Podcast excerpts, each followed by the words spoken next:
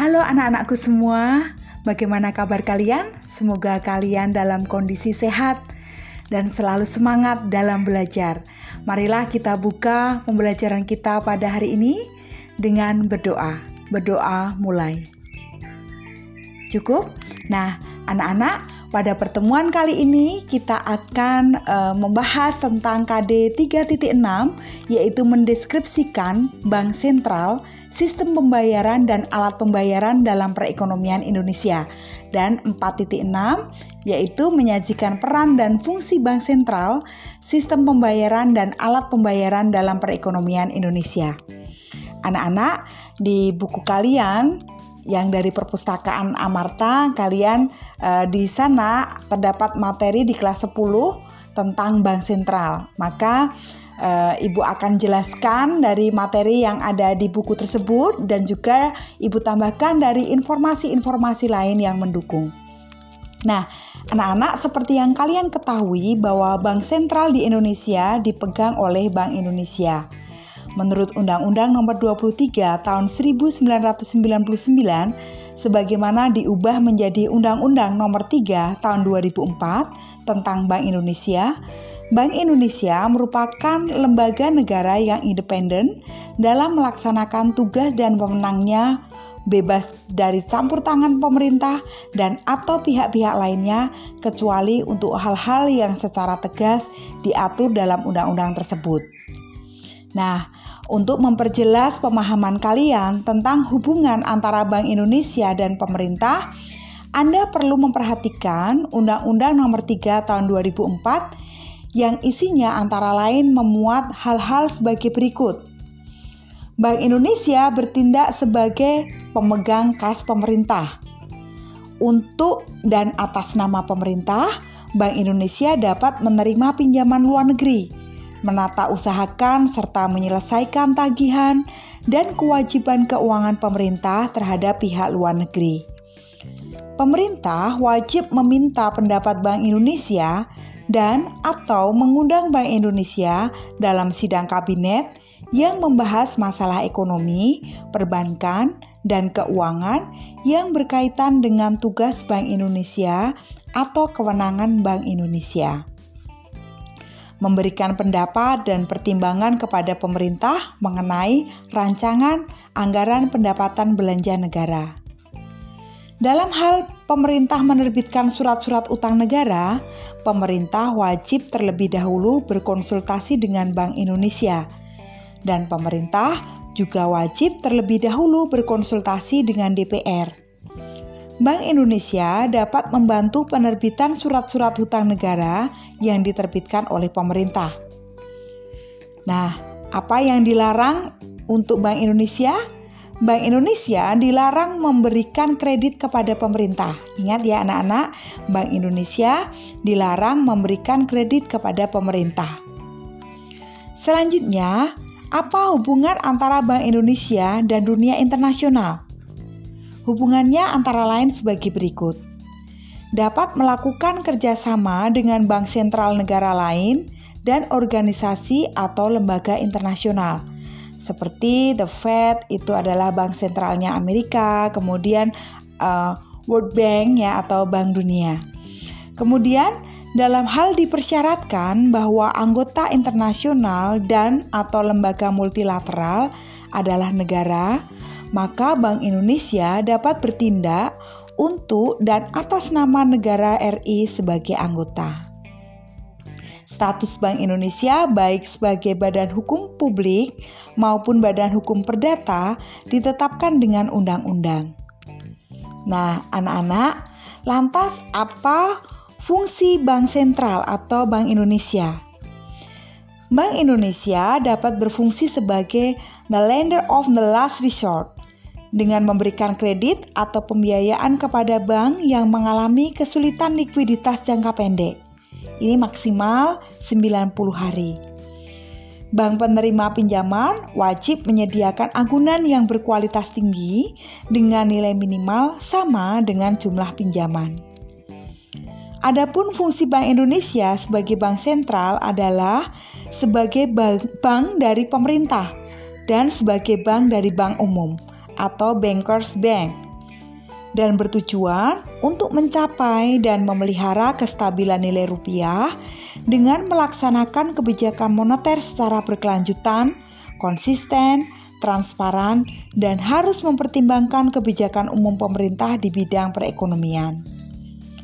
Kestabilan nilai rupiah yang dimaksud adalah kestabilan nilai rupiah terhadap barang dan jasa, serta terhadap mata uang negara lain.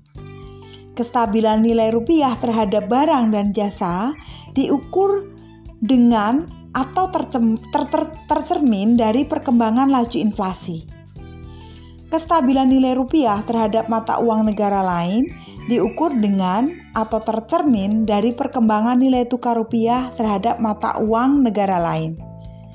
Kestabilan nilai rupiah sangat penting untuk mendukung pembangunan ekonomi yang berkelanjutan dan meningkatkan kesejahteraan rakyat. Nah, itu tadi fungsi dari Bank Indonesia. Sekarang kita harus tahu apa saja yang menjadi kewenangan Bank Indonesia selaku bank sentral ya. Di sini kewenangan Bank Indonesia selaku bank sentral tidak dapat dipisahkan dengan pelaksanaan tugas Bank Indonesia. Dalam rangka melaksanakan tugas, menetapkan dan melaksanakan kebijakan moneter, Bank Indonesia memiliki kewenangan untuk menetapkan sasaran-sasaran moneter dengan memperhatikan sasaran laju inflasi, melakukan pengendalian moneter dengan menggunakan cara-cara yang termasuk tetapi tidak terbatas pada operasi pasar terbuka di pasar uang, baik rupiah maupun valuta asing penetapan tingkat diskonto, penetapan cadangan wajib minimum, pengaturan kredit atau pembiayaan. Dalam rangka melaksanakan tugas mengatur dan menjaga kelancaran sistem pembayaran, Bank Indonesia diberikan kewenangan untuk menetapkan penggunaan alat pembayaran, yaitu mengeluarkan, mengedarkan, menarik, dan memusnahkan uang rupiah, termasuk menetapkan macam, harga, ciri uang, bahan yang digunakan, serta tanggal mulai berlakunya. Mengatur dan menyelenggarakan sistem pembayaran meliputi kewenangan memberikan izin kepada pihak lain untuk menyelenggarakan jasa sistem pembayaran, mengatur sistem clearing, dan menyelenggarakan clearing antar bank, serta menyelenggarakan penyelesaian akhir atau settlement transaksi pembayaran antar bank. Nah, dalam rangka melaksanakan tugas menjaga stabilitas sistem keuangan atau SSK, Bank Indonesia memiliki kewenangan sebagai berikut. Yang pertama, menetapkan kebijakan makroprudensial. Yang kedua, melakukan pemantauan sistem keuangan atau surveillance. Kemudian yang ketiga mengembangkan pasar dan akses keuangan. Yang keempat melaksanakan pencegahan dan penanganan krisis sektor keuangan. Dan yang kelima adalah melakukan pemeriksaan secara langsung terhadap bank yang tertentu yang systemically important bank dan atau bank lainnya serta lembaga keuangan bukan bank yang sistemik. Adapun tugas pokok Bank Sentral tercantum dalam tiga pilar utama Bank Indonesia yang berfungsi untuk mencapai tujuan yang ditetapkan. Tiga pilar utama Bank Indonesia yaitu sebagai berikut. Satu, menetapkan dan melaksanakan kebijakan moneter. Dua, mengatur dan menjaga kelancaran sistem pembayaran. Ketiga, menjaga stabilitas sistem keuangan di Indonesia. Ketiga bidang tugas tersebut mempunyai keterkaitan yang erat. Oleh karena itu, tugas-tugas tersebut harus dilakukan secara saling mendukung guna tercapainya tujuan Bank Indonesia secara efektif dan efisien. Apalagi tugas Bank Indonesia tersebut dilaksanakan melalui empat sektor, yaitu sektor moneter, sektor perbankan, sektor sistem pembayaran, dan sektor manajemen intern. Nah, bank sentral juga memiliki independensi. Namanya adalah independensi bank sentral.